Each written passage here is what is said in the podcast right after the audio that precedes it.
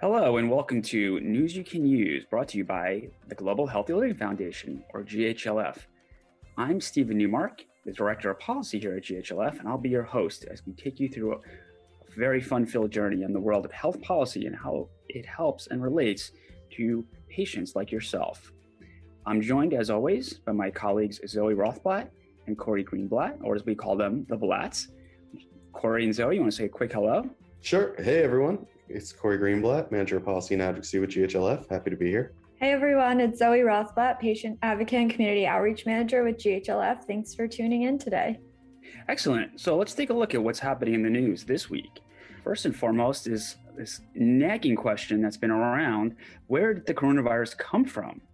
Uh, late last week, White House Press Secretary Jen Psaki said that the World Health Organization's report on the origins of the coronavirus, which concluded that the virus likely spread from bats to humans, represents a quote, partial and incomplete picture of the outbreak, and that outside experts should now have quote, unfettered access to the data to do their own fact finding. The director of the WHO also criticized the report, saying a theory that the virus leaked from a lab in the city of Wuhan denied by the Chinese government is unlikely, but deserves to be investigated. At home testing. The FDA, the Food and Drug Administration, authorized two rapid antigen tests for COVID 19 that can be taken at home without a prescription. This could really help in the downplay of transmission of the virus as more folks are able to test and show reports of their testing as they enter uh, the public sphere, of course. The Affordable Care Act, remember that whole thing? Well, it's still going strong. In fact, uh, with the Biden administration promoting it much more heavily, about 528,000 people have signed up for health insurance through the Affordable Care Act during the Biden administration's special enrollment period, which opened February 15th and is set to close August 15th.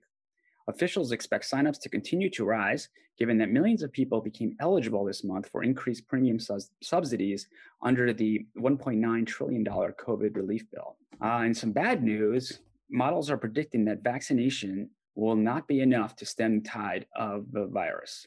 Vaccines are definitely having a moment, but they may not be enough by themselves to quell the coronavirus pandemic. According to new research that models vaccination and public health measures in the United Kingdom, policies such as limiting gatherings and encouraging social distancing must be adopted and adhered to. Gradually, not suddenly, relaxing such control measures can dampen another surge of infections. And well, we'll, leave it there for this week. Just another week in the uh, world of pandemic media. Um, but one one issue I really wanted to highlight that's gaining a lot of attention is a discussion of something that that folks are calling the vaccine passport. And as I understand it, um, and it you know you could ask five different people what a vaccine passport is and you might get five different definitions. But generally speaking my understanding of, of, a quote unquote vaccine passport is it is of course not an actual passport issued by a government agency number one. It is not linked to your government issued passport but it is essentially just proof and evidence that you have been vaccinated. And the idea is that going forward you will be able to show this quote unquote passport proving your vaccination in order to gain entrance in certain private businesses and potentially even certain public places, such as airports in the future. So I wanted to ask Zoe, uh, do you some some are saying that this is an intrusion on privacy, on medical privacy. How do you feel about that, Zoe? That's a good question. Um, to me, medical privacy is about other people sharing your information. So if I have my own vaccine passport and I'm choosing to share it, it's not really an issue of privacy because that's that's me sharing my own protected health information. When we talk about protected health information, it's usually about doctors sharing it with other doctors or sharing it with other family members and just outside parties from you the person who it's about. So for me it doesn't really feel like an issue of privacy in terms of health information where I feel like maybe some privacy comes into play is with the app itself. Um, I know a lot of these are are digital. How does the app exactly work, and how do you make sure? I think I saw that in New York, you can what's called the Excelsior Pass. You can load it on multiple devices, which makes sense because many of us do have more than one um, device. So let's say you're bringing your phone here, your computer, and you want to show it. I don't know. So you have multiple devices, then how does that make sense that you know that, let's say I'm not giving Corey my pass. How do you know that? It's just like, where does that sort of privacy and well, wouldn't the idea trust? be that it would be attached to your name? It would say Zoe Rothblatt, and if you tried to use Corey's pass, it would have to be accompanied by some kind of uh, evidence that you are who you, who you are in the uh, passport. So, Corey, one thing I don't understand about the passport, and maybe you could educate us. Um, what, what exactly is the purpose of having a separate quote unquote passport when folks who get vaccinated to get that card? Well, shouldn't, couldn't the card itself be your passport? Couldn't you simply take a photo of it? And, and Zoe mentioned having multiple devices, but it's easy enough to take that same card and put it onto multiple devices. I don't quite grasp the concept of having a separate passport other than the card. Well. Well, sure. Let me start with don't take a photo of your card and show it to people. You take a photo of it if you need to for backup. But first thing, don't advertise it. Don't take a photo and post it on social media. Because to kind of talk on something Zoe was talking about, there are actual parts of information on that card that should not be shared publicly and that you do want to keep private. So take a photo of it for your own records, but don't necessarily take a photo of that card to share it. Where I think the, the vaccine passport goes on to kind of a step further than this is that it gives someone the ability to show something that doesn't have that private information on it, that has a publicly available information like what your name is or that you have been vaccinated. But beyond that, it's not sharing what your birthday is, where you live, your social security number is or anything else kind of related to your your health and wellness the other thing that i kind of wanted to touch on a bit it talks a little bit about what you talked about with zoe but also something else is vaccine passports to an extent already exist if you try to go to countries in africa in south america you are forced to get a vaccine and to, to get proof of that vaccine in order to enter those countries. I, I'm not exactly sure which ones off the top of my head, but I know for something like many countries in South Africa, you need to get dengue fever, yellow yellow fever vaccines, and you get a yellow card that says you have been vaccinated, and it's issued, I believe, by the WHO. This type of information has been used for decades for people. I remember my parents telling me they need to get vaccinated in order to go to Africa for their honeymoon before I was born. So this is not something that's a new concept. But I think what p- scares people from the idea of a vaccine passport in the United States is that there seems to be a carrot and the stick element to it. There seems to be that there is a worry that government is going to force people to get the vaccine and thus get a vaccine passport in order to participate in business. And they will do this by incentivizing businesses to require vaccine passports at the time of reservations or the time of of people showing up. And i think that's what really worries people is that this is going to be a type of government mandate that actually could exclude them from services and businesses because by forcing a health choice on them that has not actually been forced before. And that's really the difference between the yellow fever passports is that if you wanted to go to South Africa, you had to do that. That was your choice to do it, to go to South Africa. But if you did that, you needed the requirement to do it. Here, they're saying if you want to participate in business, you need to do that. It's a bit more of a carrot and a stick element that I think they're scaring a lot of people. Does the United States require vaccinations for anyone entering the United States? To my knowledge, no, um, they don't require any vaccines for any kind of communicable diseases, but we do still in this country have vaccine mandates around public schools and things like that, where the government does require children to be vaccinated against certain things in order to participate in society. Zoe, what about Corey's discussion about how it's it could be an interference of government into a private business? Why should a restaurant be in the business of verifying whether our public, its customers, have been vaccinated or not? If a private business wants to take on that, that's up to them. But should government really intercede? We don't do that with children. Children go to public schools. Those are schools. That's different. But the idea that government is telling a private business, a restaurant, or a sports team, or, or that in order to serve your customers, you're going to have to set up a system where you're checking their quote unquote vaccine passports. Is- Yeah, and if I'm correct here, we're talking about state governments because I think these passports have been primarily individually run by each state and not the federal government. Um, I see Corey's nodding, so for everyone listening, uh, it's been confirmed this is a state run initiative. And it's a good question. It's tough because I think that we need more guidelines into what these passports are doing and how they're being used. I honestly haven't really seen them in practice. I know that maybe they're being used for sort of bigger arenas right now, but I think that we need some sort of guidelines in order to understand when and how they should be used because like you're saying it's it's ripe for abuse and we're still learning so much um, about how the vaccines work in the real world and how we want to go about reentry and and I think that if states are are doing passports we need specific guidelines on how it's going to go and what people can expect.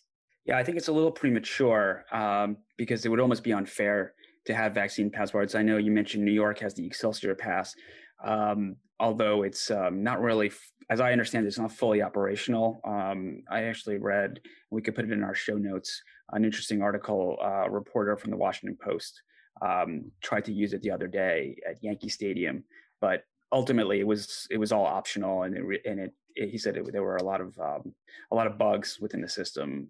So even though it is up technically up and running. It's not actually really operational. As as I envision it, um, as I understand it, yes, it could be done by the state, but it could also be done by the federal government. The federal government may step in and, and say, in the form of the FAA or possibly the FCC, and say, hey, if you want to fly in the United States, there are, there's a new rule. You have to sh- show proof of vaccination or potentially a valid me- medical reason why you have not been vaccinated at some point in the future. Let me ask you a very important question from a public health standpoint. Would you be more willing to eat at a restaurant or travel on an airline that you where you knew every other person on that flight was vaccinated? Yes. Yes. Although right now I feel like it's a little premature to be requiring that because I know states are opening up eligibility and it's really rolling out fast in the past few weeks, but there's still many people not eligible. So it's creating a barrier before people have access. So I think that that's something I'd like to see in a little bit once more states open up, and that would make me feel comfortable. Yeah, incidentally, on, on when it comes to flights, um, I, I've not flown, but I, I know from people who do fly, I thought that you were required to show a proof of a negative test within a certain amount of hours before the before you took off. But I may be wrong about that. I don't know if either of you two are aware of that. I'm not sure. Yeah, okay. I too have not flown either. Well, I also do know that some sporting uh, teams, um, and it's as I understand again, it's team by team require proof of negative uh, a negative mm-hmm. test before entering an arena. Um, mm-hmm. So that's something to consider. But again, that's private private industry. Bottom line question: If there was, uh, you know, before we before we move on from the topic, what do you think of the name vaccine passport? Um, what what is that? What does that? What does that conjure up to you, Corey? Passport. I mean, I am supportive of it because, uh, again, I spoke about the the yellow fever vaccine card that people used to always have to have as proof in order to travel to many countries. That was simply called a yellow card for much of much of kind of history that it's been around and I think kind of having a vaccine passport, there's a broader term, it's a broader term that could actually be inclusive and used for throughout kind of moving forward in history because this is not going to be the last pandemic that we deal with as human beings. It's just that's a fact of nature. We're not we're going to deal with other types of viruses that are going to maybe not cause this I'm level ready. I've got a shutdown. Of pasta. Yeah. I've got cans of beans. I'm ready for the next Perfect. One. You got lots of books behind you to read too, I see. Yeah, so no problem. I read the, you're good. Pandemic. I'll get new ones for the pandemic. Here we go. Um, so yeah, this will not be the last one that we deal with in our lifetime. It might not be to this scale where it shuts down the government, but there will be another viral outbreak moving forward at some point in the next 80 to 100 years. And having something that we start to term as a vaccine passport that we can actually start to use to include these types of things like yellow fever vaccines, like coronavirus vaccines, it could actually have an applicable use moving forward. I think right now there's just a lot of confusion over what is it and is it actually like yeah what is it but doesn't the idea, Zoe, of a passport sort of conjure up uh, um, in, in, your mind something that is government issued, and whereas a yellow card, although it has a negative connotation in, in, soccer, but the idea of a card doesn't quite have that negative connotation quite so much. Oh, I, and I shouldn't say negative connotation. It's more just um, the imprimatur that government is blessing something. It sounds almost um, scarier and you know big intrusive government coming in. Do you think that the name itself, passport, could impede the use of such uh, such a, a valuable tool for public health? It's an interesting point and one that I hadn't considered before. When I was thinking about passport, I liked it. It's a word people are familiar with. I mean, we're all in healthcare here. We know how many acronyms and terms there are and how confusing it could be. So I like that it was just a basic word that we understand as a ticket to get places.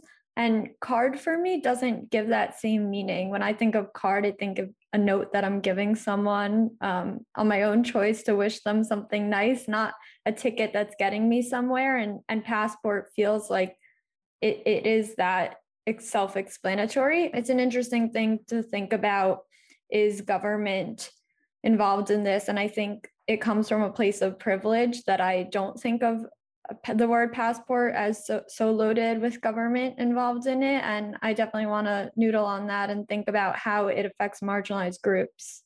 Great. Well, we're going to take a pause there and hear a little snippet from one of our fellow GHLF podcasts. Um, I think you'll really enjoy listening to this little snippet we've got for you. What you'll hear today are real stories from real people, people that have had real experiences with gout. But remember, everyone's health is unique. No two stories are the same. If you or someone else you love has gout, go to www.thegoutshow.com where you can get help for your situation. Hi, I'm Ashley Newton. I'm 36 years old. I live in Nashville, Tennessee. I'm married to my husband and we have two kids who are 11 and 14. So I was diagnosed with gout in February of 2016. I had noticed pain in my knee that got worse when I was running. But very quickly, it got to a point where the pain didn't happen only while I ran. Um, I noticed the pain while I was sitting or, you know, doing chores at home. And seemingly overnight, um, it got to where I could not bend my knee or my ankle. I went into the orthopedic surgeon for what I thought was a really simple running injury uh, with a simple treatment. And instead, they diagnosed me with um, gout and other, you know, chronic conditions. And um, they really snowballed. So I felt like they were able to identify one chronic condition, and before I knew it, there were several that all required treatment. I was 32 years old at the time, and I was an active runner, and I was in, in reasonably good health. It was so uncommon for me to hear about younger women being diagnosed with gout. Most of what I hear about gout, um, I hear about pain in the in the big toe, and so I was surprised actually to hear that I did have gout because I wasn't experiencing pain in my big toe at all at that point. And we're back. Thanks for listening. We hope that you'll subscribe to GHLF News You Can Use. Uh, you could always find us at ghlf.org. And for those of you who are members of our 50 state network, you will receive your weekly email every Friday, and that will include a link to our show. And thanks, as always, for joining us. Corey, Zoe, another pleasure.